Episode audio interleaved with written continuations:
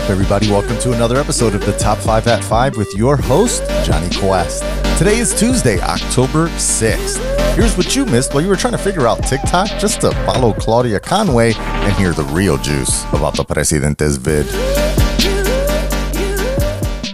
Well, he did it. Trump beat the virus, or at least that's what he wants us to believe. Yet he left the hospital yesterday in grand fashion and then arrived at the White House, walked up the balcony stairs, and stood there for his photo opportunity. By the way, he ripped off his mask for these photos, like Hulk Hogan ripping off his t shirt. Looked like he might have been gasping for air at the times as well. And then he never bothered to put the mask on before entering inside the White House, where people work, while he still has the virus lurking around his grampy obese lungs. I'm sure their insurance covers gross incompetence. Well, then he filmed a video, again without a mask on, repeating a lot of the same malarkey from his tweet yesterday. Don't be afraid, blah, blah, blah. COVID sucks, blah, blah, blah. He also claimed that he might be immune after three days of therapy and the greatest collection of medical professionals at his disposal. Hey, maybe they hired Howard Stark and turned him into a Captain America with a fancy magic serum, or maybe he's still nuts. I don't know. See how I did that? It's the same thing he does so he can float some ridiculous theory out there without any evidence or need to defend. Speaking of nuts, he announced today that he's pausing all relief bill negotiations until after he's won the election, which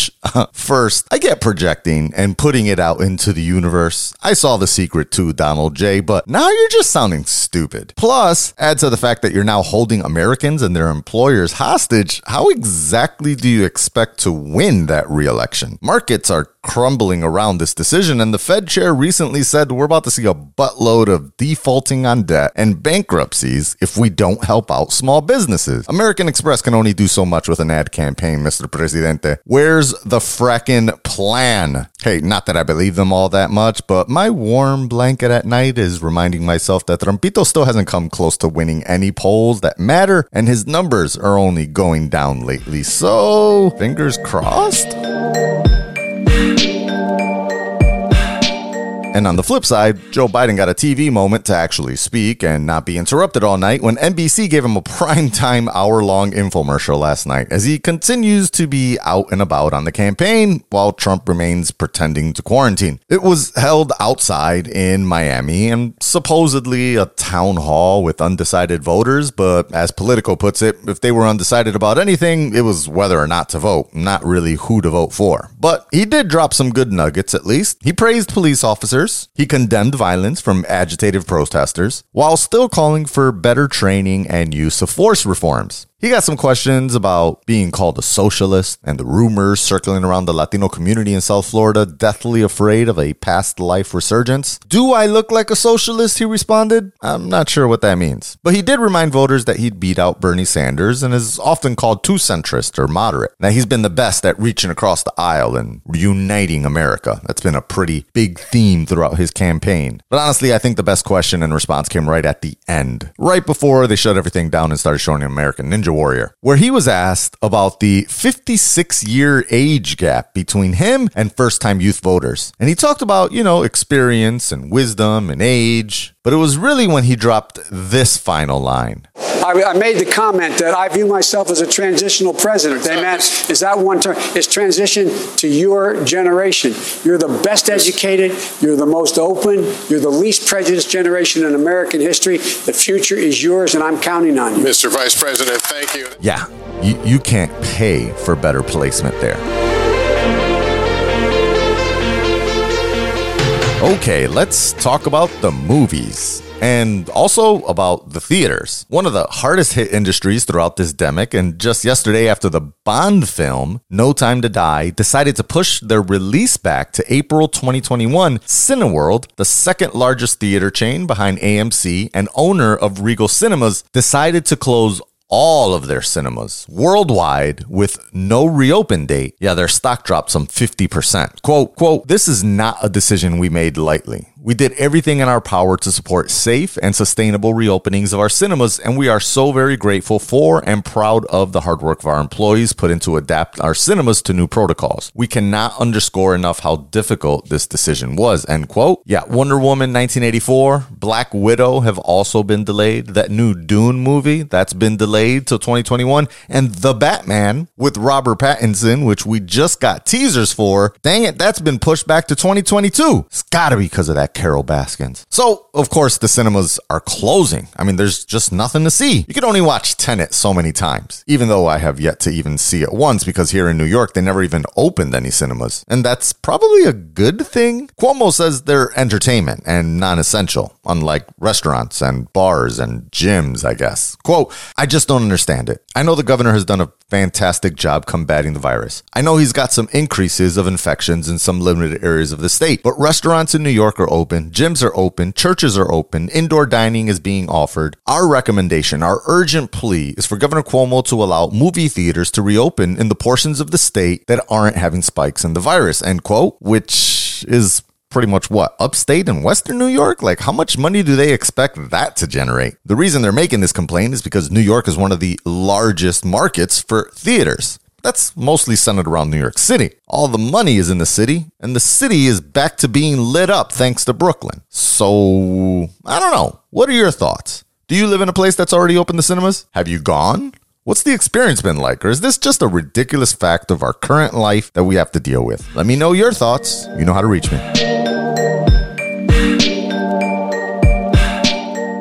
In another installment of Who the Hell Asked for This, we have Supreme Court Justice Clarence Thomas dropping a nugget of a headline. Yeah, I said that. In their decision to leave the lower court's ruling alone in the Kim Davis case, you know, the one where she refused to issue marriage certificates to same sex couples, well, Justice Thomas and Alito both tossed around the idea that the courts should revisit the Obergefell versus Hodges case. This is the landmark case that decided the legality of gay marriage. And they were basically arguing arguing that the courts, you know, the one that they sit on, shouldn't decide things like this and that it should be a legislative action. Typical conservative argument when the courts rule against them. And there's a lot of hype around this. Articles all over the place. But I wouldn't get too peppery about it even with the looming 6 3 conservative majority if Barrett gets confirmed. Because you see, neither John Roberts nor Brett Kavanaugh or Neil Gorsuch, both Trump appointees, joined that opinion. It was just Thomas and Alito. So this probably is a nothing burger. Move along, people. Move along. Hmm. Ever needed to poop real bad? Like, real bad because you just had some dry oatmeal, dried fruit snack, and powdered milk, but you're not allowed to poop and pee at the same time? Yeah, I know this is disgusting, but this is a serious topic and an actual issue that women on the International Space Station have to deal with. The toilets on these things, well, they're not comfortable. Mean, they're nothing like what you're used to. There's no tank of water, there's no nice throne, just a big old air hole and suction. It was built for men not the ladies. But you know, you throw $23 million at a problem and an engineer can fix it. So they tilted the seat, they made it taller, and they added a scooped out funnel. So yeah, the ladies can pull a double duty too. duty. Quote, cleaning up a mess is a big deal. We don't want any misses or escapes, astronaut Shannon Walker said. Let's just say everything floats in weightlessness. Ew, gross, Shannon. Quote, trust me, I've got going to the bathroom and space down because that is vital, vital thing to know how to do do. Aw, come on, Shannon.